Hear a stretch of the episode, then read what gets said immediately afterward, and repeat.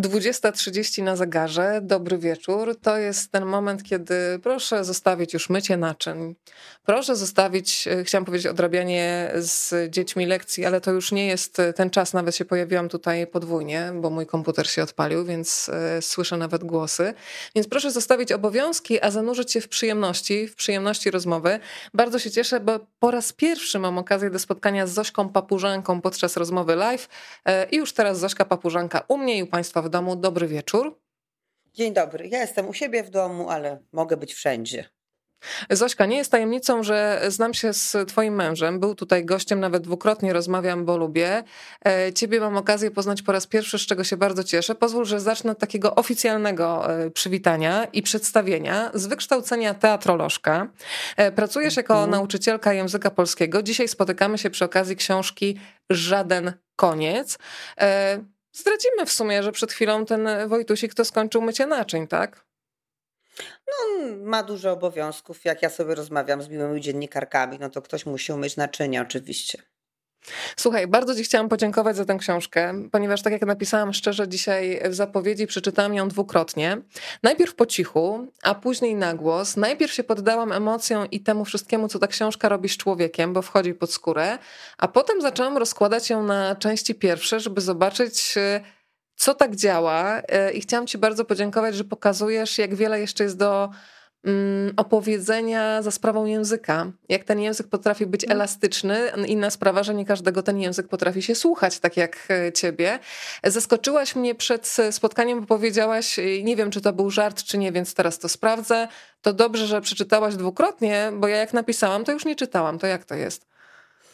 E, no, ja nie czytam tego, co piszę. Uważam, że jest dużo innych książek, które warto jest czytać, mniej poświęcać czasu sobie, a wystarczająco dużo dobrej literatury mamy. Y, ja rzeczywiście, znaczy raz musiałam tę książkę przeczytać po redakcji, dlatego że po prostu już nie bardzo pamiętałam, co tam napisałam, ale mm, no szczerze ci się przyznam, że y, traktuję swoje książki po napisaniu trochę tak jak książki innych ludzi, czyli nie, nie pamiętam już tak dokładnie z wielkimi szczegółami tego, co napisałam.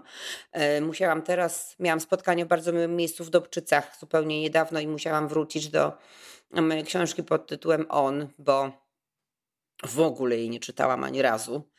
E, I musiałam po prostu sobie przypomnieć, żeby wiedzieć, o czym rozmawiać, o czym rozmawiać z ludźmi. Dobry wieczór, Damianie.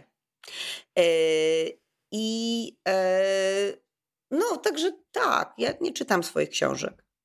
To dobrze, że my możemy czytać i to można czytać dwukrotnie. Zresztą myślę, że większa ilość powtórzeń też jest dozwolona. Krótki komunikat dla Państwa, którzy są z nami. Można się oczywiście tradycyjnie tym spotkaniem dzielić, a można to zrobić w prosty sposób. Wystarczy nacisnąć guzik udostępnij pod tymi oknami, w których jesteśmy widoczne. Widzę, że Państwo się już meldują z Kilonii, z Gdańska. E, państwo są z Rzeszowa, Holandia na pokładzie. E, niektórzy się tutaj nie, nie oznaczają miejsca, ale widzę, że Nysa akurat się zameldowała bardzo konkretnie o proszę, jesteśmy też już za oceanem, bardzo się cieszę, ukłony z Wrocławia, to proszę się dzielić, żebyśmy jak najszersze tutaj kręgi y, zataczały z Zośką. Zacznę od tego, że będziemy się poruszać trochę mm, tropem twoich zdań z powieści Żaden Koniec. E, jest taki fragment, ludzie nie mają ze sobą nic wspólnego, jeśli chcą. I zastanawiam się, a może jest Zośka na odwrót, że choćbyśmy nie wiem, jak bardzo chcieli nie mieć ze sobą coś wspólnego, to jednak są rzeczy, które nas łączą i tych nici nie jesteśmy w stanie porwać, bo w sumie twoja powieść też pokazuje, że ci zmarli nawet są pomiędzy nami cały czas. Więc jak to jest? No, język jest przekorny. Oczywiście można coś napisać i potem zrozumieć to w drugą stronę, jak przed chwilą udowodniłaś. Oczywiście, że tak. Oczywiście, że tak. To, to znaczy, no, właściwie to nie ma takiego wielkiego znaczenia, czy chcemy mieć ze sobą wspólnego, czy nie chcemy, bo i tak mamy choćbyśmy nawet nie chcieli, choćbyśmy się tego wypierali. Yy, ale naszą jest sprawą, ile jest tego, ile mamy wspólnego i w jaki sposób sobie tą, ten wspólny obszar urządzamy. Jesteśmy za to odpowiedzialni o tym trochę też ta książka jest. Ja przynajmniej chciałabym e, być osobą świadomą tego, jak te moje połączenia z innymi wyglądają i, i myślę, że w sposób doświadomy to kształtuję ja w swoim życiu. Słuchaj, to zacznę od e, początku tej historii, e, bo chciałabym z Tobą dzisiaj pogadać zarówno o pierwszych i ostatnich zdaniach w książce, ale też o takich mm -hmm. pierwszych i ostatnich zdaniach, które e, słyszymy z ust e, naszych bliskich albo dalekich bliskich. No właśnie, tu się znowu możemy e, pobawić e, językiem. Pozwól, że zacytuję, a potem przejdziemy do tego miejsca, w którym powstawała książka, tak żebyś powiedziała, jak te pierwsze zdania powstawały. Najpierw należy zrobić życie, własne lub cudze, nikt nie sprawdza. Technika dowolna, farby plakatowe, pastele, ołówek, linoryt. Można nawet wydziergać na szydełku. Następnie my wycinamy elementy według nadesłanego rysunku. Kroimy życie na 2000 elementów, pakujemy, wysyłamy pod wskazany adres. Zaczynasz układać i w ogóle cię to nie zajmuje, bo kto powiedział, że układanie puzli jest interesujące, że sami dla siebie jesteśmy interesujący. A po południu, kiedy masz gotową ramkę i kawałek obrazka, przychodzi kot, kładzie się na środku, ty oczywiście się denerwujesz i podnosisz głos, a on odchodzi bardzo obrażony, z ważnymi elementami niby niechcący przyklejonymi do łap. Najgorszą rzeczą jest stwierdzić, że brakuje jednego elementu. Śmieszne, że gdy się zgubi 20, nikt się tym nie przejmuje. Nie wykonujemy modeli przestrzennych. Życie jest płaskie jak kałuża. I to jest Zośka taki wstęp, że niby wiem, w jakiej przestrzeni się poruszam, ale na tyle mnie to frapuje, że nie wiem dalej o co chodzi, jakie puzzle ty mi proponujesz, więc powiedz, od czego się zaczęła ta historia i jak się wyprodukowuje, mówiąc tak nieładnie, kolokwialnie, tego typu początek? No nie wiem, wiesz, bo jakbym wiedziała, to bym to robiła częściej. Ja to robię od czasu do czasu. Jakbym wiedziała, to mogłabym nawet zarabiać na tym, że ludziom mówię, jak to się robi i właśnie wszyscy mogą sobie to robić, a ja nie wiem. Być może dlatego, że mam tak bardzo mało czasu na to i nie koncentruję się tak bardzo sama na sobie, jak może niektórzy by chcieli, tylko wykorzystuję ten czas właśnie na pisanie, a nie na patrzenie, jak ja, co, ja, co ja robię, jak ja piszę, tylko po prostu napisanie w czystej postaci. Mm, y, przy czym y, rzeczywiście to jest tak, że coś dziwnego się stało tutaj przy okazji pisania tej książki, ponieważ ja jestem bardzo nieporządna, jak piszę. Wiesz, ja piszę w sposób y, taki bardzo chaotyczny i niepoukładany. Ja sobie gdzieś tam notuję na kartce tytuły takich fragmentów, mm, które, które ja bym chciała napisać, i potem mówię, dobra, to dzisiaj jest najpierw to, jutro to. Kolejność absolutnie dowolna taka. Znaczy, jak wiem, jak dany fragment napisać, to, to po prostu siadam i go piszę. A potem to wszystko przepisuję na, yy, na komputer, drukuję, yy, no i jest ten moment, w którym, w którym muszę e, to poukładać po kolei, to już nie jest takie łatwe. Natomiast ta książka to jest pierwsza spośród wszystkich moich książek, która powstała w takiej kolejności dokładnie, w jakiej jest ułożona. I ta kolejność została jakby przez redakcję zachowana. Od pierwszego do ostatniego właściwie zdania, od pierwszego do ostatniego fragmentu. E, jakieś tam te zmiany, które, które mm, były, były bardzo niewielkie. Miałam taką dużą świadomość właśnie początku i końca tej historii. Mm, to jest książka, która jest napisana od tyłu.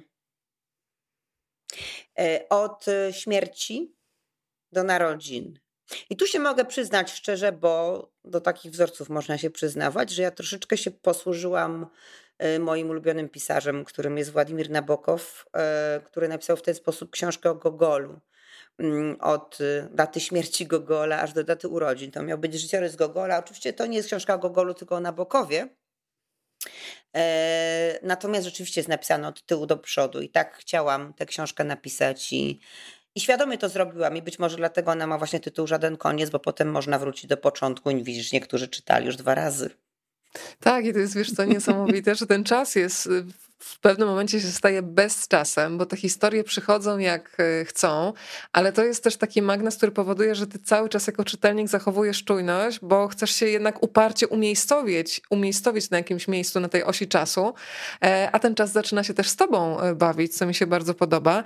No to przedstawmy mm, bohaterkę, wokół której się koncentruje mhm. ta historia. Tak naprawdę to ona do pewnego momentu rozdaje karty. Myślę o Krystynie. Bardzo lubię takie zdanie. Uwielbiała świąteczne awantury, okolicznościowe chryje. Imieniny, urodziny, śluby twoich rodziców. No to kim jest y, Krystyna? Bo to właśnie jej śmierć paradoksalnie niczego nie zamyka, tylko otwiera. Otwiera domy i otwiera kolejne butelki wina, kiedy się zaczyna gadać o niej i o tym wszystkim, co się w relacjach między ludźmi wydarza. Kim jest Krystyna? Krystyna jest taką osobą, która E, lubi sobie te puzzle cudze rozrzucać. Cześć Marcin.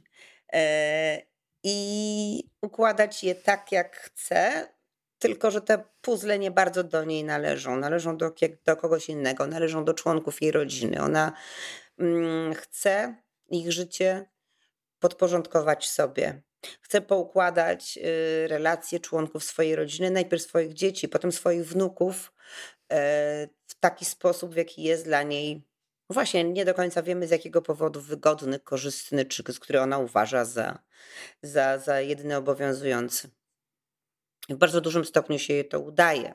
To znaczy, że jest osobą na tyle silną i dominującą, że potrafi to zrobić, bo, mm, bo wiele osób, na przykład jej dzieci, się tym, tym układom przez nią utworzonym y, umie podporządkować, nawet bezwiednie. Mm, Natomiast e, no jej wnuki już nie, odkrywając jej historię, e, oni odkrywają też samych siebie i widzą, że nie muszą e, być tacy, jakim im zaplanowano, tylko mogą być tacy, jacy chcą. To jest, okazuje się, że czasami są takie historie, kiedy śmierć jest czymś bardzo wyzwalającym. E, to jest Krystyna no, niestety rzecz jasna. tak, niestety tak. To jest trudno nie powiedzieć, ale tak uważam. Mhm. Jest Krystyna, ale poznajmy też Martę i Helenę na przykład. Bo powiem ci, że to są też takie bohaterki, ja, mhm. ja uwielbiam te fragmenty, myślę, że w Marcie też bardzo wiele kobiet się odnajdzie.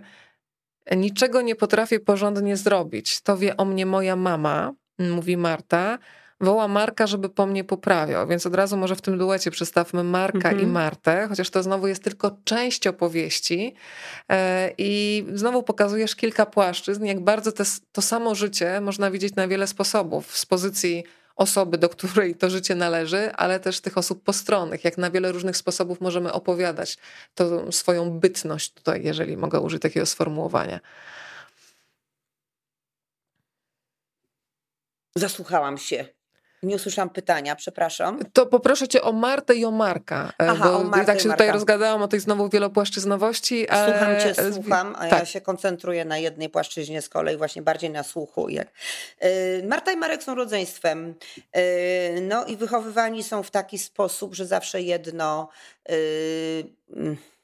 w oczach ich matki, Krystyny, jest właśnie lepszy od tego drugiego i zawsze temu drugiemu się wydaje, że jest gorszy. Ona oczywiście robi to w sposób świadomy, specjalny i ona też, co myślę, jest, że jest największą jej winą, kształtuje ich wspomnienia o ojcu.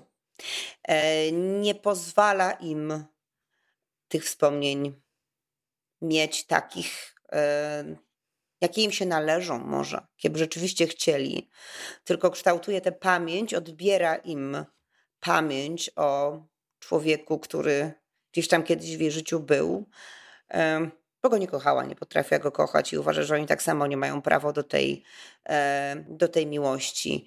Mm, stawia ich przeciwko sobie e, i, i wiadomo, że woli syna od córki, choćby właśnie przez to, że, że on mm, jemu wolno po niej poprawiać e, wszystko to, co Marta źle robi, wtedy wołany jest Marek, który potrafi zrobić lepiej, który zawsze w oczach swojej matki jest kimś, jest kimś lepszym. To zostanę teraz przy Mareczku i znowu chciałabym, żeby Państwo usłyszeli język e, książki Żaden Koniec Zośki Papużanki. Marek, wielki ocean spokojny, pozostał Mareczkiem już tylko dla swojej matki, którą odwiedzał i której narzekań słuchał, gdy wychodził z domu, by nie słuchać narzekań żony. Zmieniał płyty z narzekaniami z nowszej na starszą. Nie lubił tej infantylizacji Mareczka, którym witała go matka, ale wrodzony stoicyzm podpowiadał mu, że może się jawnie zdenerwować i zaprotestować lub skrycie zlekceważyć, natomiast ani jedno, ani drugie nic nie da. Nawet lekceważenie niczego nie daje, bo zjawisko mareczkowania istnieć będzie nadal, tyle że zlekceważone, zatem najlepiej w ogóle nie robić z niczym nic. Mm, to zostanę na chwilę przy tym poczuciu humoru, które jest pod podszewką tego tekstu i to jest fantastyczne, bo z jednej strony to jest takie poczucie humoru gorzkie, bo pod spodem jest Zośka cierpienie, ale mam też wrażenie, że używasz tego poczucia humoru w taki sposób, który jakoś jest mi bardzo bliski, mm, czyli po to, żeby trochę te trudne wydarzenia przeżywać na swoich warunkach, No trochę jak taka jedyna broń, którą czasami mamy, kiedy po prostu rzeczywistość jest zbyt ciężka albo emocjonalnie ta pustka aż człowieka rozsadza, no to można też rozsadzić tę pustkę y, takim poczuciem humoru. Od zawsze to miałaś w sobie? E, nie wydaje mi się, żeby rzeczywistość była ciężka. Naprawdę? Nie wydaje mi się wcale, ani trochę, ani troszeczkę mi się tak nie wydaje. E, wydaje mi się, że po prostu ona polega na tym, i nic nie potrzebujemy do niej dokładać. Ona polega na tym, że ona się składa z rzeczy, które są e, ciężkie i łatwe, i głupie, i mądre równocześnie, i śmieszne, i, i poważne równocześnie. I po prostu taka jest, więc nie jest ciężka. Jest ciężka i łatwa. Czyli wyobrażam A... sobie taki bigos, w sensie taki gar sobie teraz wyobraziłam, gdzie tak, są różne ja składniki i one bigos. się mieszają, tak? Ja mam taki bigos, tak, tak. Ja bardzo lubię dania jednogarnkowe.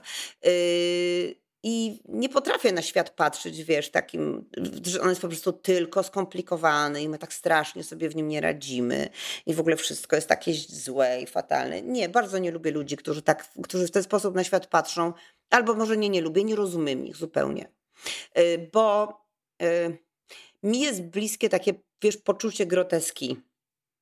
Chyba to jest to, jeżeli miałabym tutaj jakieś, o jakiejś takiej kategorii mówić, do której najbardziej przynależy, to chyba to jest kategoria groteski. To znaczy wszystko, co jest poważne, to mnie w pewnym momencie zaczyna strasznie śmieszyć.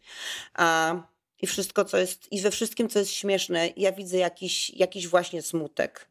Widzę smutek w tych, którzy się za głośno śmieją a, i widzę... Yy, widzę powagę w tych, którzy drwią yy, i równocześnie widzę też yy, coś, coś głupiego, dziwnego i śmiesznego w, takim, w takiej właśnie próbie utrzymania powagi na siłę. Wiesz, strasznie mnie, zawsze mnie coś śmieszy na pogrzebie albo zawsze mnie coś rozwala kompletnie na, na weselu. W, w nie, nie potrafię tak się...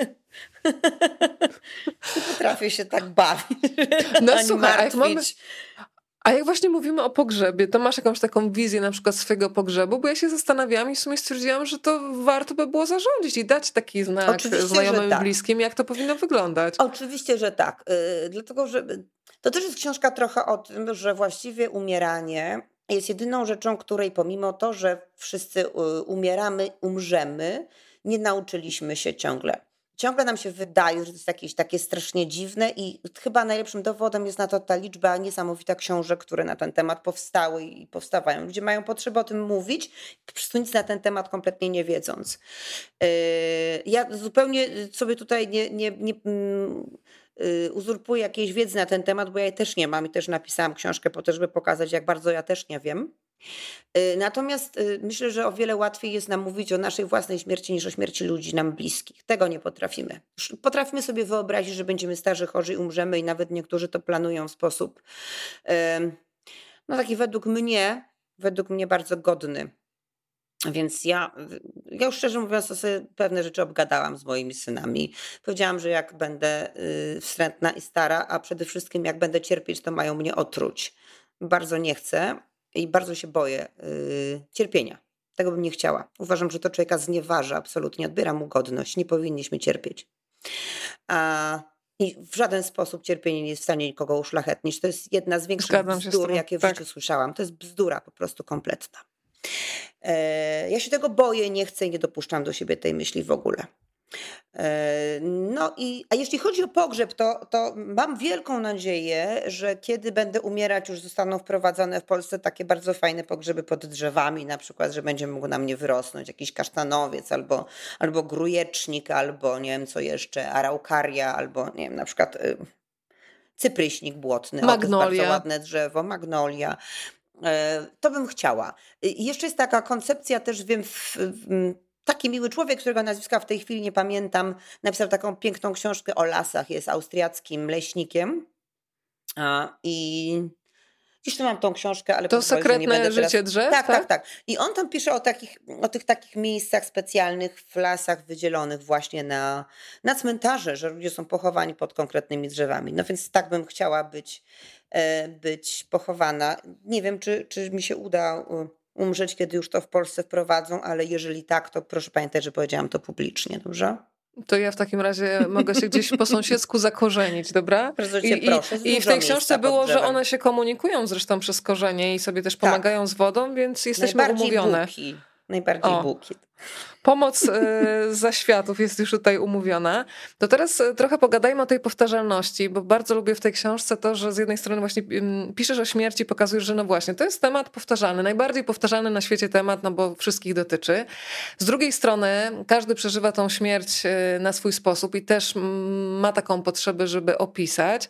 Ale jak jest w ogóle z powtarzalnością pewnych schematów w rodzinie? Bo bardzo lubię taki fragment, to jest historia akurat przy Mareczku, Miękkie kawałki marchewki w zupie nie chciały się ułożyć w żadną ripostę. Marek odpuszczał. Nie zamierzał na siłę wydłubywać ziarenek piasku z pomiędzy sztucznych zębów krnąbrnego dziecka, które kiedyś stało się jego matką. Dziękuję ci za słowo krnąbrnego, bo dawno nie widziałam tego słowa w ogóle w powieściach. Odpuszczał.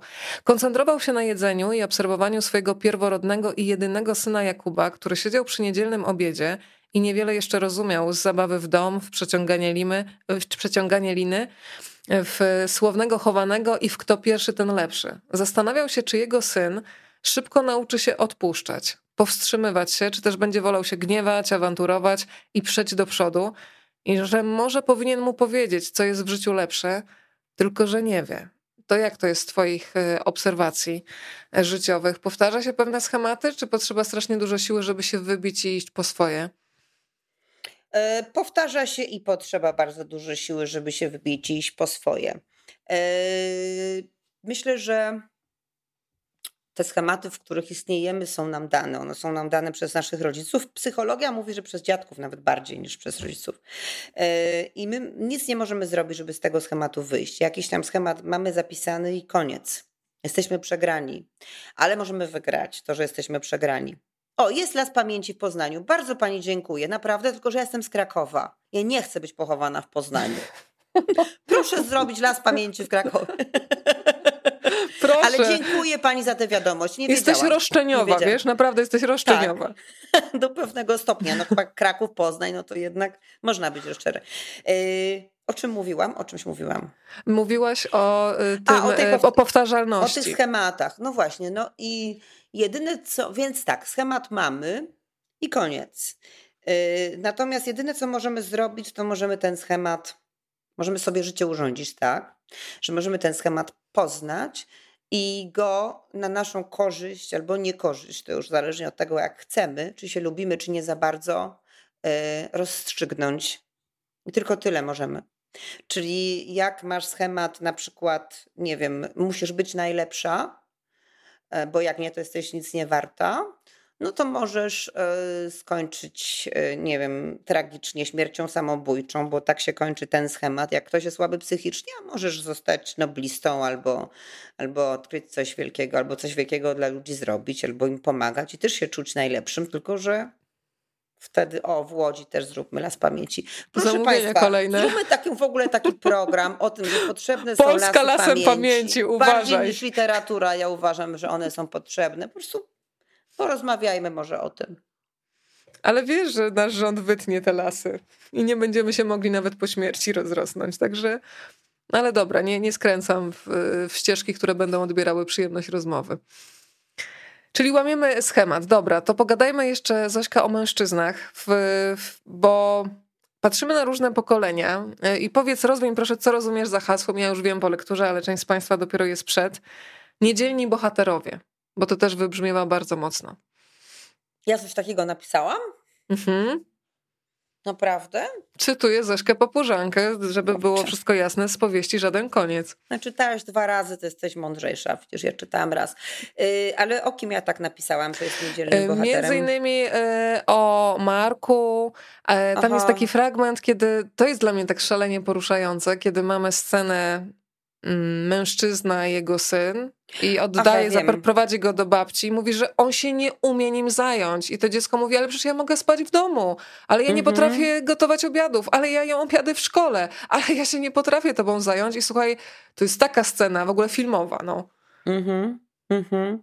No, jest niestety w naszym pięknym kraju myślę, że skoro w naszym, to pewnie w różnych innych krajach też, e, grono mężczyzn, którzy takimi niedzielnymi bohaterami są, to jest tak jak niedzielni kryjowcy, prawda? Wsiadam do auta i cała droga moja w tym momencie jest. To znaczy tacy, którzy raz, jak sobie przypomną, raz w tygodniu albo raz na miesiąc, że mają dziecko, mają zlew, mają, jest sklep obok na przykład i w tym sklepie rośnie jedzenie, mm, no to, to robią przez półtorej godziny zakupy, prawda? Przez półtorej godziny prasują sobie koszulę i, i raz na jakiś czas uda się poprosić, uda się uprosić ich, żeby na przykład poszli z dzieckiem gdzieś tam do parku albo do kina i oczywiście to dziecko to potem wspomina latami. Dlaczego oni są bohaterami?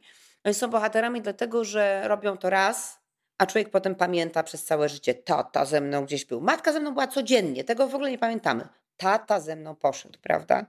No więc to takie jest niedzielne bohaterstwo. Lepsze takie bohaterstwo niż żadne. To na chwilę się zatrzymajmy przy Jakubie, czyli wnuku Krystyny. Mhm. E, on jest w konkretnym wieku. Teraz nie zacytuję dokładnie, ale tam było chyba takie zdanie, że to jest taki wiek bardzo trudny do wytłumaczenia. 40 e, to jest 40 do wytłumaczenia. E, tak. To na chwilę zostawiam na boku Jakuba, bo Państwo go będą poznawać w osobistej lekturze, żeby za dużo nie zdradzać, ale faktycznie dla Ciebie też 40 była jakimś takim czymś dziwnym do wytłumaczenia? No tak, ale teraz już mam 45, już wszystko rozumiem. No to powiedz z, z, perspektywy pięciu, pięciu lat po 40, dla tych, którzy są jeszcze przed, ja już jestem też po, więc już, już rozumiem sporo, ale być może wśród naszych widzów y, są tacy, którzy chcieliby się dowiedzieć. Znaczy nie ma nikogo, kto chciałby mieć 40. 45 to jest jeszcze mniejszy procent, zapewniam cię. Ale zapytajmy o to, słuchaj. Może państwo, może ktoś z państwa chciałby mieć 40, jeszcze nie ma. Sprawdźmy to od razu tutaj, proszę. Jeszcze nie ma? Nie, to jest niemożliwe. To się nie dzieje.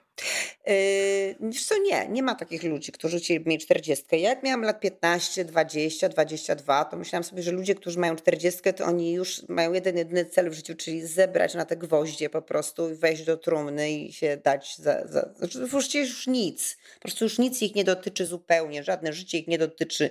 Podróżowanie, przyjaciele, picie wina, seks. Bo po prostu mowy nie ma. Człowiek po 40 umiera i koniec. Natomiast okazało się, e, że po prostu się 40 lat żyłam w błędzie, a nawet w wielu błędach. E, ale nie mogłabym powiedzieć, że życie zaczyna się po 40. To też jest bzdura. Nie. E, ja się bardzo, bardzo się nie chcę starzeć. Wiesz, mam z tym problem. Takiej natury bardzo, no pewnie, pewnie dość prostackiej nawet, bo to jest prostackie, a nie proste. Ja po prostu nie chcę być stara, brzydka, gruba i a już najbardziej to nie chcę być niedołężna.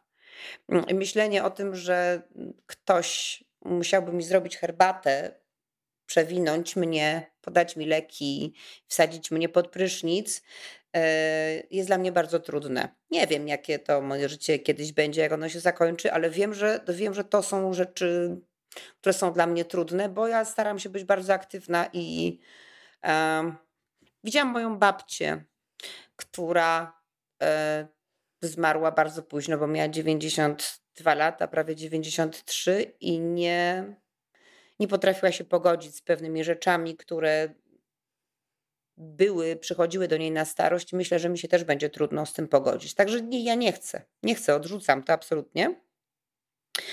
E, natomiast e, wiesz, jak patrzę na przykład wstecz, to nie chciałabym mieć teraz 20. To znaczy nie chciałabym być, chciałabym mieć 20 lat, ale nie chciałabym należeć do pokolenia współczesnych dwudziestolatków. Oni mnie w ogóle nie interesują. A taki wiek, w którym chciałabyś się zatrzymać, to bardzo się cieszę, też dziękuję Ci za szczerość, bo te, te narracje, które się pojawiają w, w opowieściach na zasadzie, mm -hmm. tak jak powiedziałaś, prawdziwe życie zaczyna się po 40. Mm, ja też uważam, że ja szczerze, gdybym ja mogła zatrzymać czas, chciałabym się zatrzymać na 36. Byłoby no, super. tak, 35 jest ok. Tak. Mhm. Ale zobacz, znalazł się ktoś, kto czeka na czterdziestkę, Julia, jeszcze dwa lata. Za to bardzo lubię odpowiedź pani Julii. Chciałabym mieć 40, dawno nie mam. No tak. więc, więc tak, faktycznie po przekroczeniu 40 można chcieć mieć e, te 40 e, z powrotem. E, słuchaj, nie bez przyczyny w tej twojej opowieści pojawiają się też odniesienia do teatru. Są też fragmenty tekstu pisane w formie mhm. e, dramatu. Są nawiązania do filmów, na przykład pojawia się mąż swojej żony. E, możemy trochę o tym powiedzieć, bo przecież to wszystko nie przez przypadek. Rok sprawdzałam chyba 61. Tak. E, Stanisław tak. Bareja, Bronisław Pawlik na ekranie, Aleksandra Zawieruszanka, Elżbieta Czyżewska tam też się pojawiała. Dlaczego? Nie pamiętam tego filmu w ogóle. Mhm. Przypadek. Znalazłam tytuł, który mi pasował do tej koncepcji Czasów. Dzieci z matką w kinie i wiedziałam, że wtedy była premiera, bo to sprawdziłam, więc, więc jest to ten. Nie pamiętam kompletnie tego filmu. Mhm. A jeżeli Przyznaję chodzi o same e, imiona, to słuchałam waszego spotkania z e, Natalią Szostak e, mhm. i podobno siedzieliście z Łukaszem, bo faktycznie te imiona siedzą, bo to jest tak, że czasami masz wiarygodną historię, jakiś rys psychologiczny, ale nagle masz imię, które ci po prostu odkleja od bohatera i ja wtedy się zatrzymuję, jakbym była mm -hmm. na takim, mhm. wiesz, potykaczu, bo jak są te na ulicach, że samochód ci się trochę zwalnia. Więc y, jak długo trwa wybór tych imion głównych bohaterów, ale jeszcze bardziej mnie interesuje, w jaki sposób wybierałaś imiona dla sióstr zakonnych prowadzących na coś w rodzaju domu spokojnej starości? A, no to znaczy z imionami głównych bohaterów jest tak, że ja ich prawie właściwie nigdy nie znam jakieś sobie tam piszę, ale to, to, mam wielki kłopot z tym, bo, bo ja się bardzo boję, e, że dam jakiemuś bohaterowi imię albo imię i nazwisko. E, dziękuję Pani Agnieszko, wciąż czekam na pięćdziesiątkę, wierzę, że ma Pani rację. E, boję się bardzo, że, że dam jakiemuś mojemu bohaterowi jakieś kretyńskie imię i nazwisko, na przykład, nie wiem, Cezary Baryka albo, albo coś gorszego. Nauczycielka polskiego gorszego. mówi. Nie wiem, czy jest coś gorszego na świecie niż nazywać się Cezary Baryka. Yy, także ja mam wielką trudność z tym. Ja właśnie zawsze chciałabym, żeby ci bohaterowie się nazywali normalnie. Najbardziej to chciałabym, żeby oni się w ogóle nie nazywali. Żeby określać ich jakimiś takimi słowami, które już taką funkcją, nie? W wielu książkach zresztą się do tego uciekłam, że nie mam y, imion ani nazwisk bohaterów, bo, bo mam potem taką trudność przy porządkowaniu tego. E, natomiast i, i, na przykład pytam mojego męża, słuchaj, jak się nazywa taki, wiesz, gruby w klasie, co tak do wszystkich dzieci strzela tymi papierkami i on na przykład mówi do mnie, nie wiem, taki gruby, obleśny to jest na przykład Jarek albo Tomek, albo ja mówię, no rzeczywiście, prawda, to jest Tomek, no to piszę Tomek. E, natomiast przy Jarku nie o... protestuję, ale przy Tomku będę, uważam. A, okej, okay, dobrze, No, dobrze. mój mąż. No, ktoś tam, ktoś no. tam. To, to zostańmy przy Jarku, no, Jarek, takie imię dla takiego pana. No i. Yy, no i co? Ale te siostry zakonne. A siostry zakonne. Nie, no siostry zakonne to była świetna zabawa, bo ja właśnie takie imiona, wiesz, których nie ma naprawdę, to... to Przypomnę ci, dobra? Z wielką łatwością wymieniam. Tak, intarsja się jedna nazywa, epilepsja. Geriatria, geriatria. kurtuazja, aberracja, tak. fantasmagoria, sofistyka, tak. dyfuzja, amelaza, amotoksyna, e, daglezja, więc rozumiem, że przy tym jest też po prostu fan, zabawa. Tak, oczywiście. Ja sobie napisałam 120 takich sióstr, cały zakon żeński wymyśliłam wymyśliłam, one tam przychodziły po kolei. Nie wykorzystałam wszystkich oczywiście, ale y, bardzo, bardzo, y, bardzo się świetnie bawiłam przy wymyślaniu tych sióstr. No proszę, świetnie mogłaby się nazywać jakaś zakonnica siostra Daglezja, prawda? Brzmi. Siostra Daglezja, siostra Melaza, siostra tej prosi. Do, mm, do nie wiem, do czego? Do mm, refektorium ta książka też pokazuje, e, że nasze życie się składa z tysiąca kompletnie nieistotnych rozmów, które prowadzimy na co dzień i z takiego milczenia na te tematy najważniejsze. E, pozwolisz, że tutaj wyjmę kolejny fragment i zapytam cię, jak to jest u ciebie w życiu, więc na razie Jakub niech się pojawia. Mm, Jakub uwielbia odpowiadać w niepotrzebny sposób na niepotrzebne pytania. Już. Co to znaczy już? A jest to sytuacja, kiedy Jakub wstał i żona mu zadaje pytanie, czy już wstał. Jest dwadzieścia po siódmej. Już wstałeś? Przecież widać. Stoję. Wstałem. Nie leżę. Wstałem. Ale małżeństwo w dużej mierze polega na odpowiadaniu sobie na oczywiste i niepotrzebnie zadane pytania, więc Jakub odpowiada, że tak, kochanie, że wstał i to się stało już. Na łóżko wskakuje kot i rozpoczyna koncert adresowany do pierwszej naiwnej. Nic nie jadłem, nic nie piłem, w tym domu się głodzi zwierzęta. Jesteście skandalicznie ludzcy. E, więc jak jest z takimi drobnostkami? Jak ty w ogóle podchodzisz do takich rytuałów codziennych? No właśnie, niby nic nie znoszących, niby nic nie wnoszących, a jednak to jest coś, co się składa na taką naszą sumę tysiąca przeprowadzonych rozmów. Niby bez sensu, a jednak, a jednak po coś. Czy dwie rzeczy tutaj są, wiesz, bo jedna rzecz to są moje osobiste rytuały i o tym możemy oczywiście też porozmawiać, jeśli będziesz chciała, które uwielbiam Chcę. i które mnie po prostu strasznie śmieszą i bez nich sobie siebie nie wyobrażam. Natomiast druga rzecz to jest to, co obserwuję e, od dawna z wielką y, czułością i z wielką ironią, też taką cholerną ironią i cynizmem, czyli jak ludzie opowiadają sobie świat. Kiedyś jechałam w pociągu, niestety chyba do Gdańska. Z Krakowa do Gdańska jest chyba nawet dalej niż z Poznania, czy tam z Łodzi, gdzie są te lasy już, prawda, do Gdańska. I pani opowiadała panu wszystko, co ten pan widział. Czyli na przykład mówiła tak, o zobacz, drzewo, o zobacz, sarna, chcesz kanapkę? Jest kanapka z ogórkiem. Ty lubisz ogórki. Zjedzka z ogórkiem. Na ci herbatki? Mam w termosie. W termosie jest herbatka. O, zobacz, stacja. Teraz przyjdzie ten pan, sprawdzi nam bilety. O, już przyszedł. O, już sprawdza. Dzień dobry panu, to są bilety. O, pan sprawdza. Uwielbiam. Kurcze blady, jaka to jest potworna strata czasu. Ale że on to wytrzymuje, to mnie No, zadziwia. że on to wytrzymuje, tak. No je te kanapki, no więc ma usta zajęte, nie może jej odpowiedzieć jakoś rzeczowo. No i to jest to co, to, co mnie strasznie w ludziach śmieszy, że oni sobie potrafią przez trzy godziny opowiadać to, co świetnie widać. Mają taką potrzebę. To tak, teraz te twoje ja śmieszne też, rytuały. Ja też czuję niekompatybilność wnętrza z zewnętrzem, tak jak pani Dorota, i być może właśnie na tym polega nasz problem ze starzeniem się, kiedy odczuwamy. Bo jak ktoś, jak myślę, że jak ktoś odczuwa kompatybilność wnętrza z zewnętrznym, to nie ma ani problemu z tym, że ma już 45 lat, ani nie ma, czy tam 63, y, ani nie ma też problemu z tym, że opowiada sobie przez 3 godziny rzeczywistość i jest po prostu przez te 3 godziny wielkim kretynem. I, ale jest kompatybilny sam ze sobą, więc, więc nie odczuwa się w ten sposób, prawda? Ale wiesz, ale czy to nie jest znowu taki lęk przed ciszą, bo to też jest obecne w twojej książce, mhm. że robimy po prostu wszystko, bo ta najśmieszniejsze jest to y, w tej książce, kiedy sobie czytam, że nam się tak wydaje, że śmierć zatrzymuje wszystko. Nie, ona idzie po swoje, pruje, idzie dalej, zabiera, ale nic się świat nie zatrzymuje i my robimy wszystko, żeby nawet jak już jest taka okazja jak śmierć, dobra, ale zagadajmy to jakoś, nie spotkajmy się, więc nawet jak siedzisz w tym pociągu i widzisz, mhm. że jedziesz z facetem, z którym nie masz o czym pogadać, no to opowiadasz mu ten świat, no bo nie masz innego wyjścia, no. Jakoś podtrzymujesz, starasz się podtrzymać kontakt. To jest desperackie dość. Gadasz sobie z tymi facetami w pociągu, naprawdę? No nie, no ja mówię, że wyobrażam sobie, wsiadłam z tobą do tego pociągu i to jest A. groteskowe, no. No tak. No pewnie tak. Pewnie coś robimy, żeby, żeby zagłuszyć y, ciszę, tylko e, nie wiem na ile będziemy w stanie. Znaczy wszystko w ogóle, co robimy, to z jakichś takich, po prostu szamoczemy się jakoś tak okropnie właśnie w tym życiu. Nie? Dobra, to teraz śmieszne rytuały twoje, bo tutaj y, zanęciłaś moją uwagę, więc nie mogę tego zostawić. Moje śmieszne rytuały. No powiedziałeś, że masz takie śmieszne. Jestem bardzo poważnym człowiekiem. Nie mam nic, nic we mnie nie ma śmiesznego. Same nie poważne. zaprzeczaj, ja mam nagrane 5 minut, 5, 50 sekund może temu powiedziałeś, że masz jakieś śmieszne rytuały, więc ja chcę je teraz wyegzekwować. No, ale to nie wiem, bardzo trudne sobie przypomnieć tak na, wiesz, awista, jakie ja mam śmieszne rytuały. Jakie ja mam śmieszne rytuały. Mam męża zawołać? Może powie. O nie, nie, on ma całą listę, on ma taki zeszyt, który wypisuje moje śmieszne rytuały. Na przykład, o właśnie, zapisuję wszystko. Zapisuję sobie na przykład drzewa, które posadziłam. Albo zapisuję sobie, zapisuję...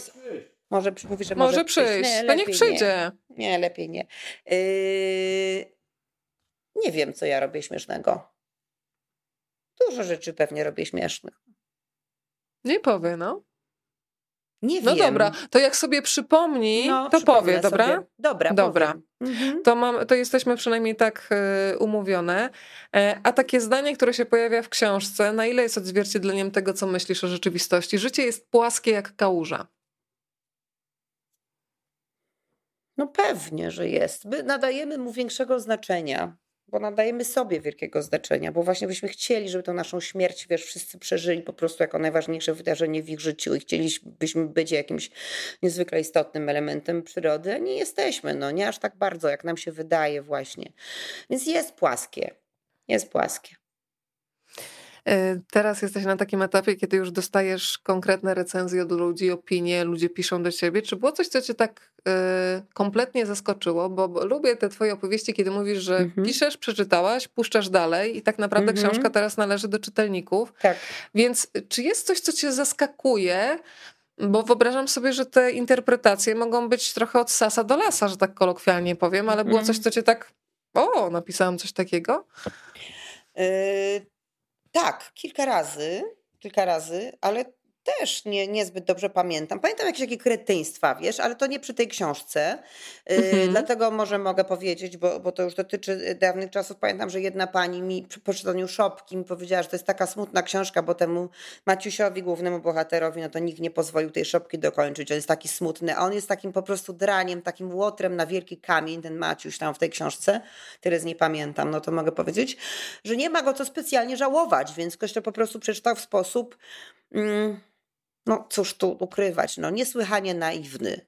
Ja oczywiście y, nie mogę żądać żadnego czytania moich książek. Ja nie, y, ja nie mam żadnych y, ambicji co do tego, że książka będzie odczytana w jakiś sposób, w jaki ja od niej chcę. Mało tego, ja nie mam w ogóle żadnego wymyślonego sposobu, w jaki ja bym chciała, żeby moje książki były czytane. One są e, rzeczą, którą ja ludziom daję i staram się pisać tak, jak sama lubię czytać. To jest jedyne kryterium, którym się mm, posługuję. Piszę to, co, co myślę, że sama chciałabym przeczytać, gdybym była czytelniczką tych książek, no ale jak wiesz, nie jestem, więc, więc to się może mija z celem wszystko.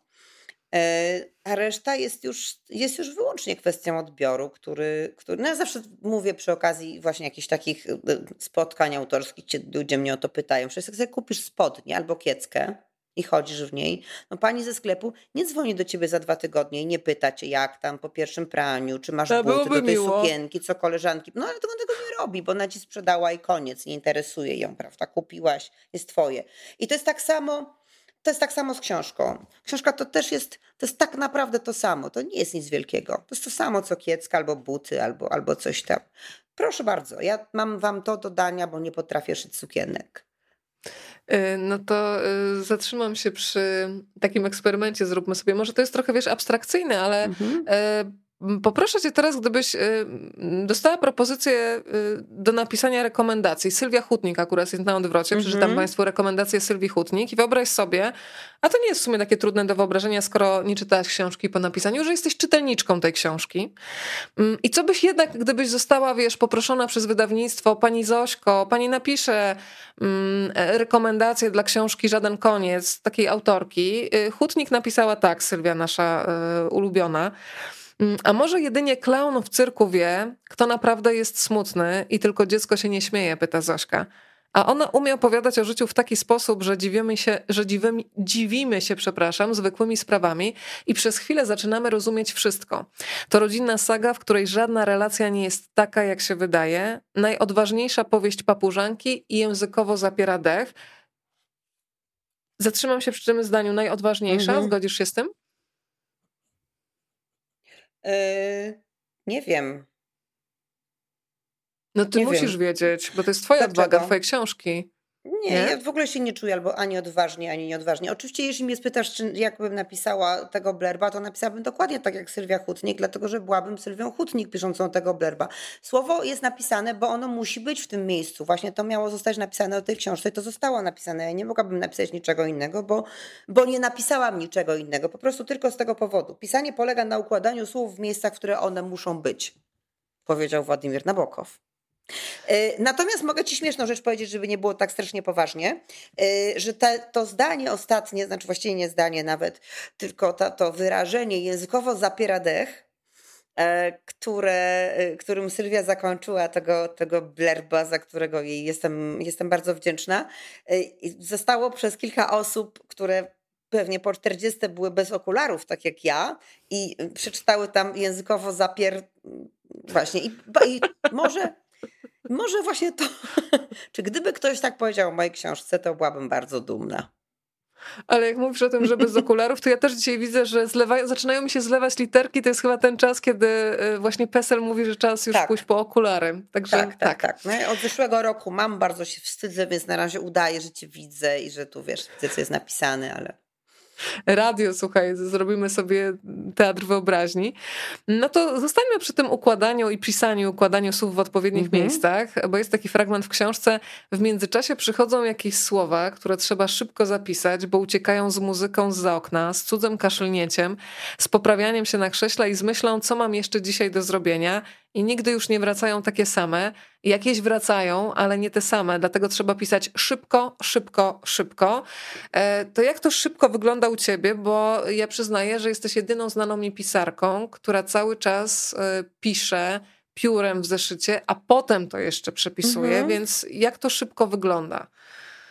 U ciebie. No bo ja w ogóle sobie, znaczy to, co tutaj napisałam, to te, te, te kilka zdań, to jest rzeczywiście dla mnie kwintesencja pisania i tego jeżeli w tym w ogóle jakaś trudność jest, to to jest dla mnie trudność techniczna, e, bo pisarze zwykle poproszeni o powiedzenie czegoś na ten temat mówią, jak to bardzo cierpią, kiedy piszą książki. Oczywiście jest to bardzo, bardzo piękne i taka martyrologia to jest. To, jest, to jest to cierpienie, które uszlachetnia. Tak, to jest cierpienie, które, które ich uszlachetnia. No ja nie cierpię, bo, bo pisanie to jest dla mnie wielka frajda. E, natomiast ja cierpię z różnych innych powodów, które są dookoła. Ja na przykład jestem nie, nie mogę powiedzieć słuchowcem, bo właśnie nie opracowałam sobie jeszcze tej feminatywnej końcówki do tego. Słuchowczynią jestem, słuchownicą. Ładnie, brzmi tak dostojnie. Tak. Człowiekiem, którego denerwują dźwięki i który nie potrafi się skoncentrować, kiedy mu coś, wiesz, w uchu gra.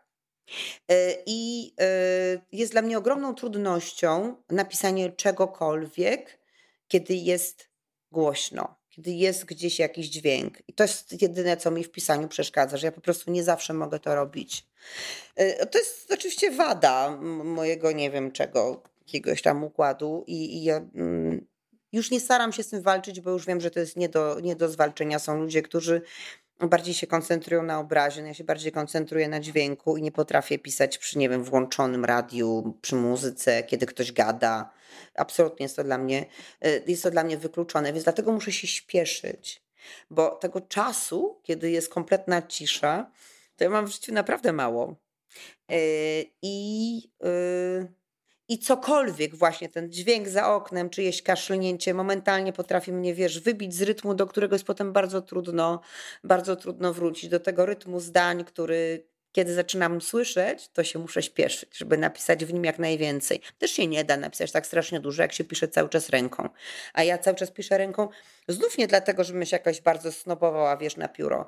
Y, po prostu ja nie umiem inaczej. Po prostu nie umiem. To jest znowu mój jakiś, moja jakaś wada techniczna. E, ja nie potrafię y, myśleć na klawiaturze. Zupełnie. To są dla mnie procesy, które się wykluczają jak pizza z ananasem. Y, nie potrafię stworzyć tekstu za pomocą klawiszy. Mogę go przepisać, potem nawet w dużym stopniu poprawić, no bo oczywiście te pierwsze poprawki na tekst są właśnie, są właśnie już w tej fazie nanoszone, kiedy ten tekst jest przepisywany jakby z, z zeszytu na, na klawisz, ale zawsze jest najpierw papier. Mam nadzieję, że nie będzie inaczej, bo to jest niesamowity kontakt. Ale tak jak mówisz, to już faktycznie jest taki pierwszy proces redakcji, kiedy sobie z tego zeszytu przenosisz do komputera. A jak jest e, ze słyszeniem tekstu? Czy ty go już słyszysz w momencie, kiedy piszesz? Mówię o takim słyszeniu, kiedy nie masz dźwięku, czyli nie, nie czytasz sobie na głos. Nie, ja Czy musisz piszę, sobie czytać? Go, ja, go, ja, ja tekst słyszę wtedy, kiedy ja go, w czasie, kiedy ja go piszę. Okay. Moje pióro mi go mówi, dlatego właśnie ja piszę piórem, bo ja, dźwięk pióra jest dźwiękiem słowa dla mnie. To nie jest dźwięk klawiatury, to jest dźwięk pióra na papierze. E, a lubię czytać na głos potem tekst. Bardzo często sobie czytam na głos, albo ulubione fragmenty książek sobie czytam na głos, albo e, swój tekst przy przepisywaniu czasem też. Oczywiście nie cały, bo bym oszalała, ale, e, ale jakieś, jakieś fragmenty mm, tak, bo, bo dla mnie ma znaczenie to, w jakiej, w jakiej kolejności, w jakim towarzystwie słowa się pojawiają i znów Zapewne ze względu na tę moją trudność, którą mam, no bo to jest trudność, umówmy się, to nie jest żadna zaleta, że się nie da pracować e, w, przy jakimkolwiek dźwięku. To jest trudność, ja to tak odczuwam, e, ale być może pomaga mi to lepiej jakieś koneksje między słowami słyszeć i, i, i wyzyskiwać je. A gdybym cię zapytała o twoich takich mistrzów języka, właśnie o tych, którzy pokazują, jak ten język potrafi być elastyczny, jak można się nim bawić, właśnie rytmem, e, do kogo lubisz zaglądać, e, tak żeby się osłuchać e, właśnie z, z różnego typu opowieściami, czyli niby mamy ten sam temat, ale nagle się okazuje, że ktoś potrafi po prostu wywrócić cały tekst, tak jak podszewkę nagle i ona jest na wierzchu, a potem znowu sobie przewijasz te ubrania językowe i to działa. Zawsze mamy ten sam temat. Chodzi tylko o sposób, w jaki to napisaliśmy. Zawsze. Tematy mamy dwa albo trzy w życiu, nic więcej nie mamy. Niech mi ktoś nie mówi, że, że książka jest zła, bo już napisana została książka na ten sam temat. To jest nieprawda. Wszystkie książki są na ten sam temat. E, na dwa może tematy, no umówmy się. E, chodzi o sposób, w jaki opowiadamy historię. Tylko o to tak naprawdę chodzi. E, I tylko autorzy, do których którzy znaleźli ten sposób, mają gdzieś w jakimś życiu moje, jakieś, w moim życiu jakieś znaczenie. Mnie nie interesuje historia, bo ja wiele razy słyszałam ludzi, którzy opowiadają sobie świat. To mnie nie interesuje, to jest historia. Jeżeli potrafisz opowiedzieć tylko to, co widzisz, no to, to to jest to, co widzisz, to nie jest sposób. Sposób jest wtedy, kiedy widzą to wszyscy, a ty potrafisz to powiedzieć w taki sposób, że im się wydaje, że tego jeszcze nigdy nie widzieli.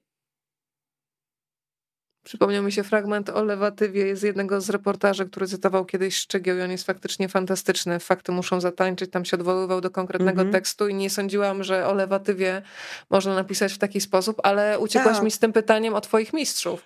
Do kogo ty sama lubisz zaglądać, żeby zobaczyć, ile jeszcze z tym językiem można zrobić?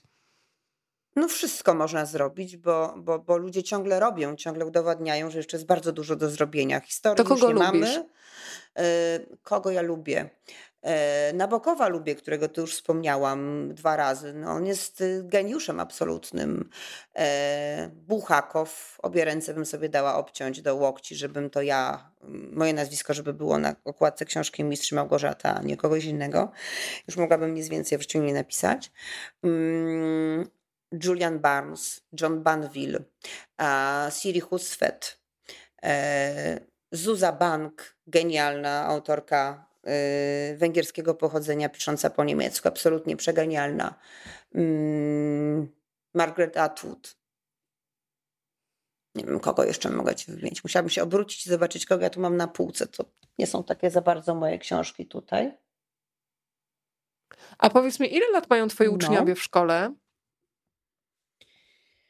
Wszyscy razem, czy każdy osobno? Nie, nie, w sensie myślę rocznikowo. A, rocznikowo. No to w, różnie, bo ja mam, y, ja właściwie to mogę uczyć wszędzie, ja tylko nie mam uprawnień do uczenia w, w klasach 1-3, wiesz, także moi uczniowie mogą mieć od lat e, 9 do lat 18. A czy no zdarza ci się, że właśnie ktoś z tych uczniów z tego przedziału przychodzi z jakimś zadaniem domowym, z tekstem, chce się podzielić i jest coś, co cię zachwyca w tym młodym człowieku, który dopiero zaczyna się bawić językiem. To jest dla niego bardzo świeża materia i właśnie dzięki tej świeżości nie wiesz, że pewnych rzeczy nie można zrobić i one działają fantastycznie. Zdarzają się takie zachwyty, kiedy to uczeń uczy ciebie czegoś. E, no tak. No tak, nie często, ale się zdarzają, oczywiście. A pamiętasz jakąś konkretną historię? Bo aż jestem ciekawa, o czym ci młodzi mogą pisać. Nie. I Następnym co? razem, jak mhm. będziesz chciała ze mną porozmawiać, to powiedz, przygotuj sobie przykłady na Dobra. to, na to, na swoje śmieszności, bo ja tak na wyrywki to, to, to, to nie pamiętam. Trudno mi jest tak powiedzieć. No, oni, oni głównie piszą to, co im zadajemy, niestety. Mhm. Y, ale mam takich uczniów, którzy gdzieś tam na przykład próbują pisać poezję i przynoszą jakieś zeszyty. Czy ja tego chcę, czy nie chcę. I to jest fajne, bo dla mnie ważny jest taki duży kredyt zaufania, którym, którym się czuję obdarzona, kiedy, kiedy właśnie ktoś przychodzi do mnie z, z, z wierszem. Wiesz, wiersz to jest dużo zaufania. Ale I to, to jest podstawówka, chyba... liceum już nie. Oni już nie chcą tylko. A czy wiersz, y, tak mi się wydaje, to jest wyższa szkoła jazdy? Wiersz to jest najwyższa szkoła jazdy. Nie ma wyższej szkoły jazdy niż wiersz. Witraż jest wyższą szkołą jazdy. Aż teraz sobie zobaczyłam, jak światło wpada przez ten witraż, ale faktycznie dobrze napisany wiersz też pozwala zobaczyć światło. Słuchaj, niech się Władek pojawi w tej historii. Ja, y, to jest jeden z moich y, ulubionych fragmentów, zresztą ich jest sporo, ale tutaj akurat mam przed oczami ten. Władek znosił różne rzeczy. Zaczął od czajnika, który się akurat w domu spalił, a jest mi to bliskie, bo dzisiaj właśnie został, został spalony u mnie garnek. Już Państwu mówię, dlaczego ta konstrukcja spalony, został tak. spalony. Tak. Został spalony, ponieważ nikt się nie przyznał do pozostawienia gotującej się wody samej sobie, a w takich przypadkach używamy w języku polskim strony biernej. Sam się czajnik nie spalił czynnie, nie mhm. chciałby. Następnego dnia Marta otworzyła drzwi wysokiemu, siwemu mężczyźnie, trzymającemu nowy czajnik i tłumaczącemu się, że skoro stary się spalił, czyli został spalony, tragedia w stronie biernej, a on akurat ma dwa czajniki czynne, że Krysia coś tam jeszcze kupuje w warzywniaku, on już wszedł na górę, bo nie chce mu się tak stać z czajnikiem i że ma na imię Władek. Herbaty się nie napije, herbaty się napije, owszem, ale jakby coś mocniejszego się znalazło, to napije się tym chętniej. Czy miód do herbaty, bo on Władek nie słodzi cukrem, a jak nie ma miodu, to następnym razem przyniesie, bo kolega akurat ma pasiekę. Z pracy kolega. On ma dobrą pracę, ten Władek, da się załatwić różne rzeczy. Tak pracuje jako załatwiacz, jako załatwiający. Ten, co załatwia, głównie załatwia. E, Zresztą to e, jeszcze uściśle, bo powiedziałeś, że, jest, że po prostu pewne rzeczy przychodzą, układa się je w porządku, ale czy masz, no bo może to tak działa trochę jak, jak u czytelnika, czyli najpierw ja się poddaję emocjom i to sobie odzwierciedlam, że u, u ciebie to po prostu płyną, a potem sobie jeszcze układasz, jak wy, sprawdzasz, jak wywołałaś ten efekt, doskonale znając gramatykę języka polskiego, zabawę z, z czasami, ze składnią, rozkładasz to jeszcze, czy w ogóle nie analizujesz, tylko pozwalasz przepływać pewnym rzeczom? W ogóle nie analizuję, no nie mam czasu. Przecież powiedziałyśmy na początku już, że ja piszę piórem. Człowieku, to zajmuje jeszcze czasu, to zajmuje. Litujże się, no proszę cię. Potem muszę to przepisywać na komputerze. Mogę to robić przez godzinę w tygodniu, kiedy nikogo nie ma w domu, bo muszę mieć. Kiedy ja mam czas na, na to, żeby sprawdzać, wiesz, w jakiej kolejności to mi przyszło? No proszę, muszę szybciutko. Nie, ja nie kontroluję tego w żaden sposób. E, nie mam nad tym ani władzy, ani kontroli, ani, ani obserwacji, bo mi, bo mi po prostu szkoda czasu, wiesz, naprawdę, najszczerzej mówię, po prostu szkoda mi czasu. Mm. I, i tak jest. Ja, ja chcę, żeby tak było. To znaczy, to jest, to jest taka bardzo duża niespodzianka w moim życiu, pisanie. E, ja sobie tę niespodziankę y, sama robię, sama sobie jej dostarczam i ja sobie jej nie chcę tłumaczyć, bo, bo to jest fajnie mieć ciągle niespodziankę. Jak ja sobie wytłumaczę, skąd się to bierze, to przestanie to być niespodzianką, a ja mam z tego ogromną frajdę, wiesz? Ja chcę sobie zorganizować ten proces tak jak chcę, czyli bez organizacji właśnie, bez patrzenia na, na, na techniczną stronę. Ja myślę, że kiedy się to dla mnie wyjaśni, dla mnie samej, to to przestanie być fajne. A to jest fajne, ja to uwielbiam. Więc yy, nie chcę wyjaśniać. Słuchaj, w książce się pojawia temat, bardzo jest obecna śmierć. E, I obiecałam sobie, że cię o to zapytam, bo sama się głowię i mam z tym duży problem, jeżeli chodzi o język polski. Zawsze mnie rozkładają na łopatki wszystkie kondolencje, które się pojawiają przy okazji czyjejś śmierci, bo jak słyszę hasło przykro mi, to mam wrażenie, wiesz, na przykro mi, jak nie wiem, podrę sobie ulubioną sukienkę albo coś, mm -hmm. że my w mhm. ogóle nie mamy cały czas języka.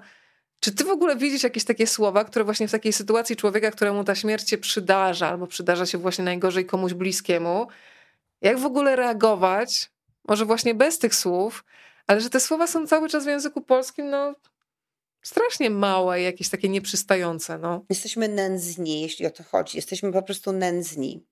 E, ale to jest bardzo normalne i musimy, sobie, musimy się do tego po prostu przyzwyczaić. Musimy sobie to tylko uświadomić, nie szukać tego. Wiesz co? Y spotkałam się w życiu z wieloma sytuacjami osób, którym ktoś bliski w różnych okolicznościach zmarł i ludzie reagują na to w przeróżny sposób. Są tacy, którzy odcinają się kompletnie od świata, chcą być sami, nie chcą z nikim rozmawiać. Są tacy, którzy chcą wręcz na siłę, chcą z siebie wszystko wyrzucić i chcą powiedzieć sobie cały świat w jednej chwili. Są tacy, którzy rzucają się w wir obowiązków, żeby zapomnieć o tym, e, co im się stało. Są tacy, którzy w ogóle nie chcą wracać w jakieś miejsca. Są tacy, którzy wyrzucają wszystkie rzeczy po zmarłych. Są tacy, którzy przechowują je latami. Mm nie wiem, jak rozmawiać z ludźmi, którym kogoś zabrakło. Myślę, że e, chyba najlepszą metodą jest e, to samo, co robimy teraz, czego się teraz uczymy językowo w rozmawianiu z osobami, na przykład z kobietami z jakimiś tytułami naukowymi, do których chyba najlepiej jest zapytać, jak do pani mówić. E, z osobami, na przykład z jakąś nie do końca ustaloną tożsamością płciową, które chyba najlepiej, tak mi się wydaje, przynajmniej z tego, co ja się dowiedziałam do tej pory, to tak mi wynika, chyba najlepiej i najwygodniej je zapytać, jak mam się do ciebie zwracać i mówić właśnie tak, jak chcą. I chyba y, śmierć osoby bliskiej jest tutaj językowo, proszę mnie dobrze zrozumieć, językowo podobną sytuacją, w której myślę, że powinniśmy zapytać jak mamy mówić do kogoś, kogo coś takiego spotkało. Czy w ogóle mamy mówić, czy ten człowiek chce z nami rozmawiać, czy nie chce. Jeżeli chce, to mamy obowiązek mówić i słuchać. Jeżeli nie chce, to mamy obowiązek go zostawić. Musimy się tutaj temu poddać. To jest, to jest szacunek do śmierci, do czasu, który, który musi po niej upłynąć, i człowiek ma prawo do tego, żeby on upłynął w taki sposób, w jaki chce. Tomek Stawiszyński o tym bardzo ciekawie pisze w książce swojej że nie umiemy, że wykluczyliśmy coś zupełnie z naszego, z naszego życia w XXI wieku, coś, co było super charakterystyczne dla dawnych jakichś plemion. Czas, który sobie dajemy na żałobę, który człowiek ma prawo spędzić tak, jak chce e, i który może i powinien trwać tyle, ile chcemy. Mówi się ludziom, którzy zostali pozbawieni kogoś bliskiego, którym ktoś bliski odszedł. A nie przejmuj się, a zapomnisz, a czas leczy rany, a, a i zrób coś tam, nie wiem, idź na basen, jeźdź, pojeźdź na rowerze, popracuj, to ci przejdzie. Nieprawda. To jest nieprawda yy, i nie mamy prawa nikomu mówić, ile mu tego czasu jest potrzebne yy, do tego, żeby mu się cokolwiek wyleczyło. Jak mu się nie wyleczy, to co z tego? Czyli mamy prawa do tego, żeby mieć rany w sobie po śmierci kogoś bliskiego? Myślę, że mamy. Myślę, że mamy. Tak samo możemy chcieć te rany nosić, bo to nic złego, że cierpimy, kiedy nam ktoś umiera i że potrafimy o tym powiedzieć, albo że nie chcemy o tym powiedzieć, też co w tym złego. Widzisz, to jest kurczę najtrudniejszy temat na świecie, który, który w gruncie rzeczy tak bardzo nas dotyczy, jak żaden inny temat na świecie chyba. Wiesz co, teraz pomyślałam, że tak się mieszają w twojej książce i tragedia, i piękno, i, i śmieszność i, i też sobie wyobrażam, no to w sumie może to nie wypada, ale też taką tragikomiczną sytuację, która bardzo często się dzieje na pogrzebach, bo mhm. ludzie podchodzą z kondolencjami, a tak naprawdę mówią o sobie. I mam wrażenie czasami, że dorzucają tej tak. osobie cierpiącej na zasadzie, jak ja się denerwuję, jakie to jest mhm. dla mnie straszne, jak ty strasznie musisz cierpieć, ale ja i to są takie refreny. Nawet wiesz, właśnie w kondolencjach jest najczęściej przykro mi, czyli jest mi przykro. Mm-hmm. Mam ci zdjąć ciężar, ale ci dorzucę. I, i myślę, że to, no właśnie to jest znowu ta nasza tragikomiczność życiowa, że chcemy dobrze, ale znowu wychodzi jak zawsze, nie? No bo to jest trudne, sytuacja nas przerasta. Sytuacja w tym momencie przerasta język, którym nam się wydaje, że potrafimy się w, w takim dużym stopniu posługiwać, ale kiedy przychodzi taka e, sytuacja, to to po prostu nie umiemy. No jesteśmy głupi i tyle. Musimy sobie to uświadomić, musimy o tym wiedzieć. Dlatego dobrze jest zapytać po prostu, jak ktoś chce. Myślę, że to jest takie wyjście mm, dość eleganckie, uniwersalne. Państwo zabierają teraz y, głos. Pani Małgosia, bardzo proszę. Y, to jest y, coś, co się pojawia jak refren, słuchaj, wspaniała okładka, mm -hmm. to widzę prawie we wszystkich recenzjach. No to podzielmy się tą informacją, w której się znowu pojawią okulary, że ty podobno na początku, jak zobaczyłaś, nie zobaczyłaś, to nie byłaś zachwycona. A już co? poszła fama, oczywiście. nie byłam zachwycona, nie, bo właśnie dlatego, że byłam bez okularów. Yy, bardzo mi się ta okładka w pierwszej chwili nie podobała i w ogóle ją odrzuciłam, bo po prostu gdzieś właśnie byłam w szkole, w jakiejś wirze między jednym sprawdzianem a drugim, przez w ogóle co to jest. I dopiero potem, jak rozmawiałam z Anią Pol, yy, która była projektantką tej okładki, yy, obraz, obraz, który jest na okładce, jest autorstwa takiej amerykańskiej artystki, która nazywa się Han Kao. I Ania mówi, no ale zobacz, to zdjęcie tam z tyłu. Ja mówię, jakie zdjęcie, Aniu?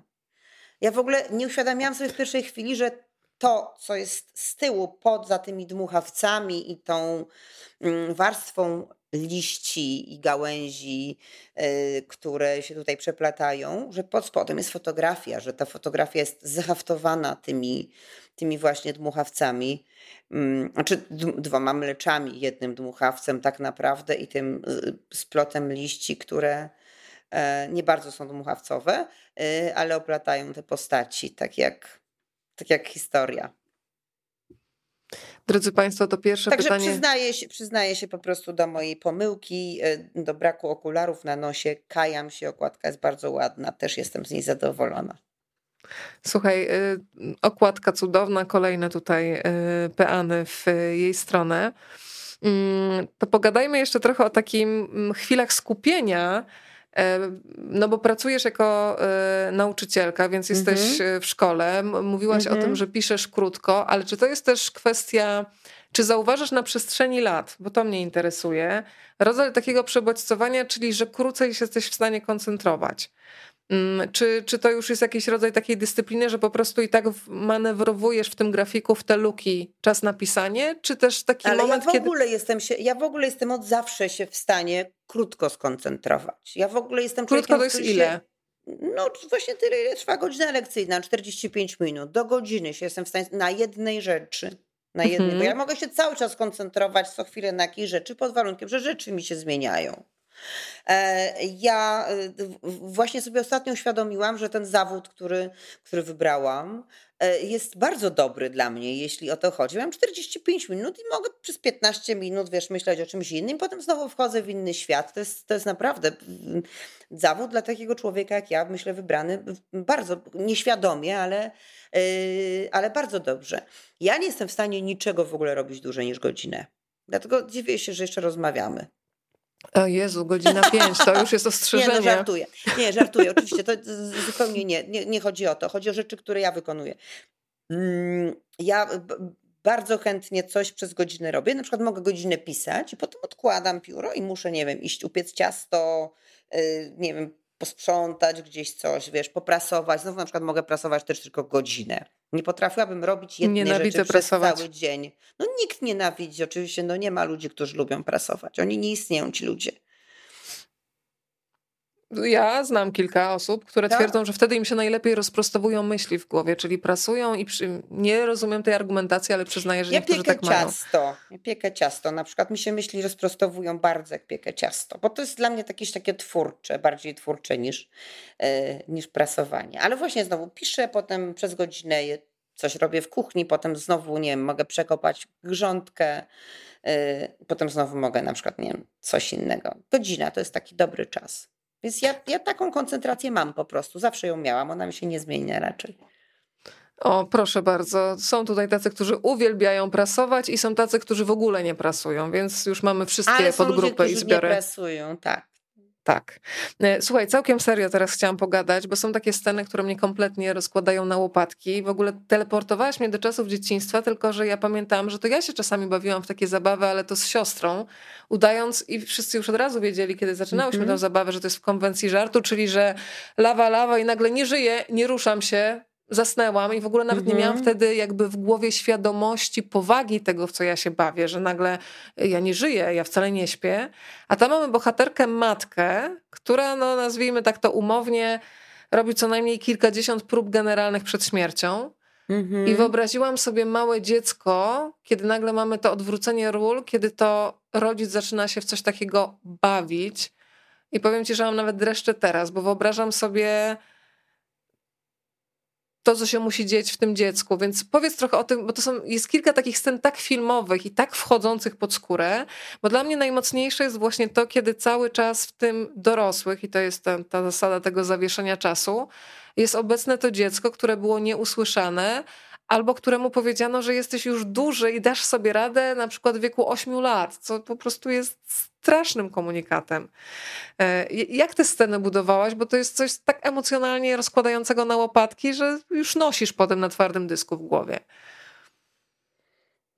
Nie pamiętam. To było ponad rok temu i nie przechowuję tego w pamięci. Nie wiem, nie mam czegoś takiego jak budowanie sceny, naprawdę.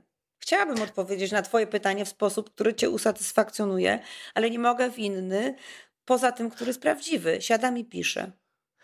No to, to pytam inaczej, bo przecież ten mhm. motyw dziecka takiego w dorosłe, tego, że ono cały czas w nas jest i te historie oczywiście w naturalny sposób z dzieciństwa nas kształtują.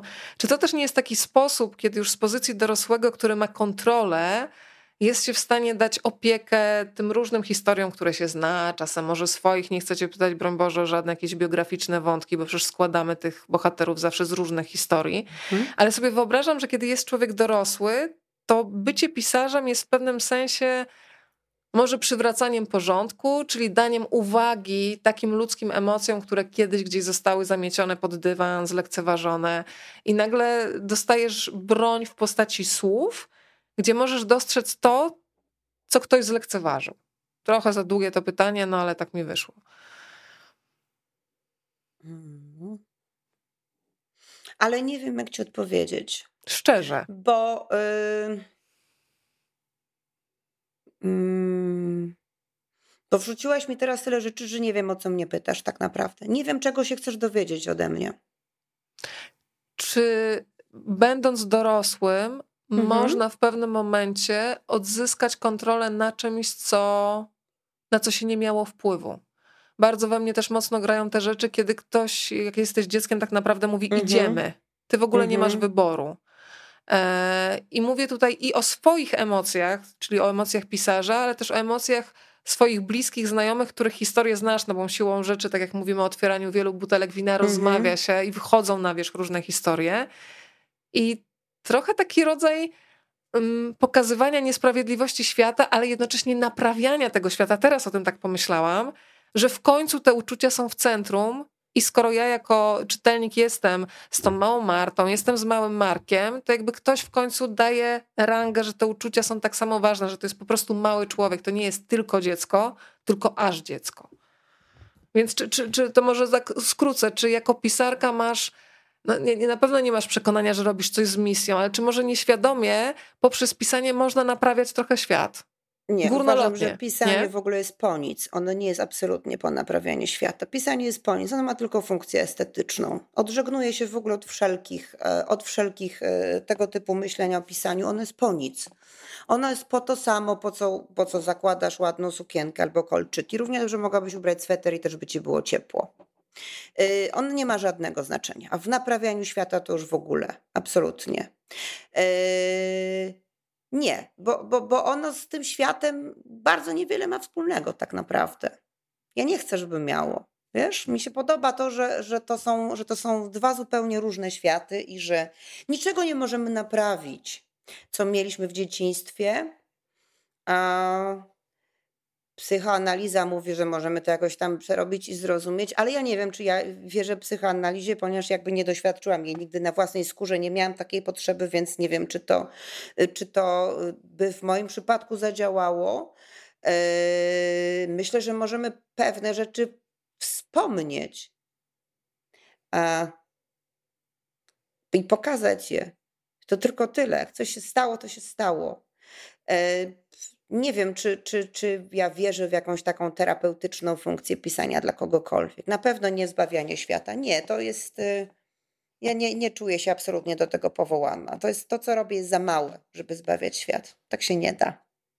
Okej, okay, to, to, to, drugą stronę, bo ostatnio rozmawiałam z Zygmuntem e, Miłoszewskim, który powiedział mi coś takiego, że miał taki moment, kiedy właśnie zrozumiał, że przez całe życie był wychowywany w takim kulcie książek, jakie to ważne mm -hmm. i że to takie szlachetne i tak dalej. A potem słuchając podcastu Marty Niedźwieckiej, rozpłakał się w samochodzie, bo zdał sobie mhm. sprawę, że kompletnie zdradził swoje ciało, że on niby bywał w tych tysiącach światów, ale to ciało było nieruchome, w ogóle na siłę oddzielone od umysłu. Więc e, w takim razie jak ty się, Zośka, zakorzeniasz, e, czyli będziemy trochę teraz na wsi, bo rozumiem, że po prostu traktujesz swój zawód jak tak, gdybyś była, nie wiem, na przykład księgową, masz zrobić tabelki w Excelu, mhm. robisz, mhm. chociaż nie no, ale w sumie księgowa w Excelu też ma frajdy, bo znam takich, którzy kochają te tabelki, naprawdę, i to nie traktują jako obowiązek, więc w sumie to też jest. No to czym ty się uziemiasz tak, żeby, co ci sprawia w takim razie równorzędną, albo przynajmniej podobną frajdę do pisania, skoro Bardzo nie chodzi o zmienienie świata? Mhm. Bardzo wiele rzeczy, bo to są właśnie te rzeczy, które nie zmieniają świata, sprawiają mi frajdy. Ja nie mam ambicji zmieniania świata. To jest jakaś taka wielka sprawa. Ja się nie nadaję do wielkich spraw. Wiesz, ja nie, nie, nie, nie, nie patrzę na, na siebie w ogóle w ten sposób. To o jakie małe e, sprawy ci chodzi? No, no dobra. Mhm. No, o jakie sprawy mi małe chodzi? No na przykład, e, wiesz, wirowanie miodu. To jest bardzo Jak się wiruje rzecz. miód? No w, w, takim specjalnym urządzeniu do wirowania miodu. Wkładasz tam ramki z miodem, kręcisz korbą tyle razy, że miód zaczyna ci płynąć do, do garnka, który podstawiasz albo do słoików. Yy, sadzenie roślin, w ogóle. To jest ważniejsze od pisania książek. Lepienie garnków z gliny to też jest ważniejsze. E, rozmawianie z ludźmi, który, którzy są dla nas bliscy. Siedzenie w nocy na ganku, obserwowanie gwiazd. Mm. No i cała masa takich rzeczy jest, wiesz? Bardzo dużo. A jaką frajdę ci sprawia pisanie piosenek? Dla opowieści o, o robaczkach? Ogromną. A o robaczkach ogromną, powiesz? O robaczkach też, o robaczkach też, o wszystkim. W ogóle y, tu się gdzieś pojawił Dominik Kwaśniewski, którego bardzo serdecznie zapraszam, który przepiękne piosenki y, kiedyś pisał, ostatnio znowu i mam nadzieję, że jeszcze kiedyś to będzie robił. Y, o, Odezwał się teraz Dominik.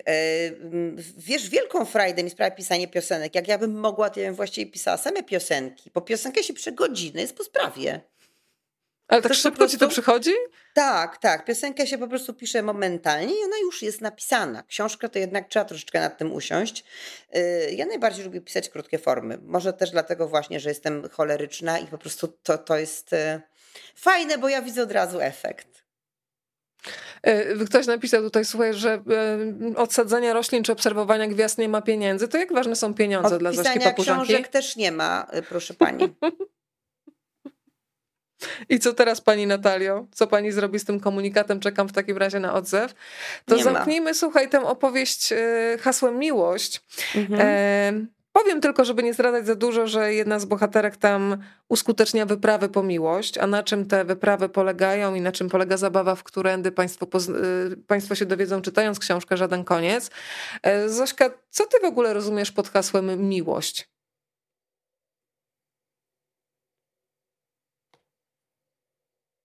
Słyszę cykady wasze w uszach, ale to jest super. Cykady? No słyszę jakieś robaczki, o, czy to o, robaczki mogą być. Cykad nie ma w, w naszej tej strefie klimatycznej. Yy... Co ja rozumiem pod słowem miłość?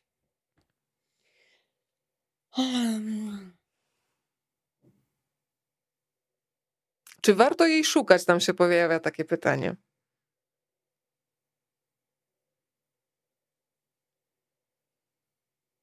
Myślę sobie, że znacznie więcej ludzi ją ma, niż e, sobie to uświadamia.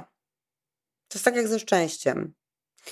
E, ludzie go drastycznie szukają, zamiast po prostu go wziąć. Zamiast go wybrać spośród rzeczy, które mamy.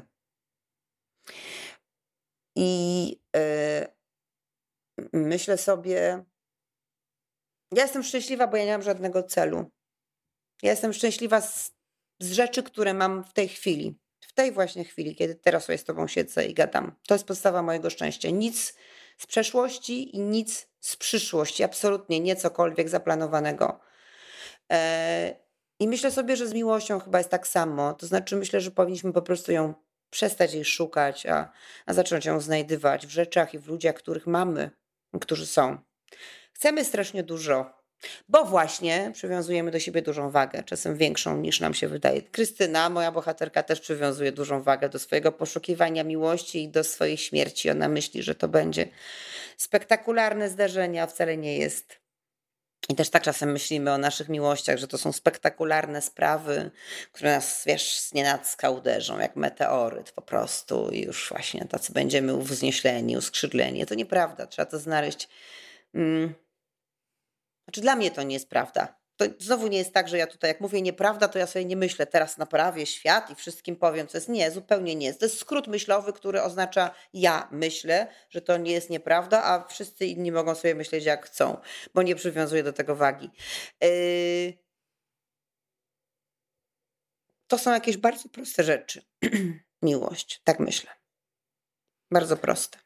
Ale czy ty zawsze byłaś taka mądra, że od początku wiedziałaś tu i teraz, przeszłość nie, przyszłość nie, takie zanurzenie? Zastanawiam się, w którym momencie nie wierzę w to, że człowiek się taki rodzi i już tak ma.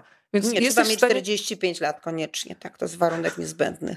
Ale wcześniej tak nie miałaś?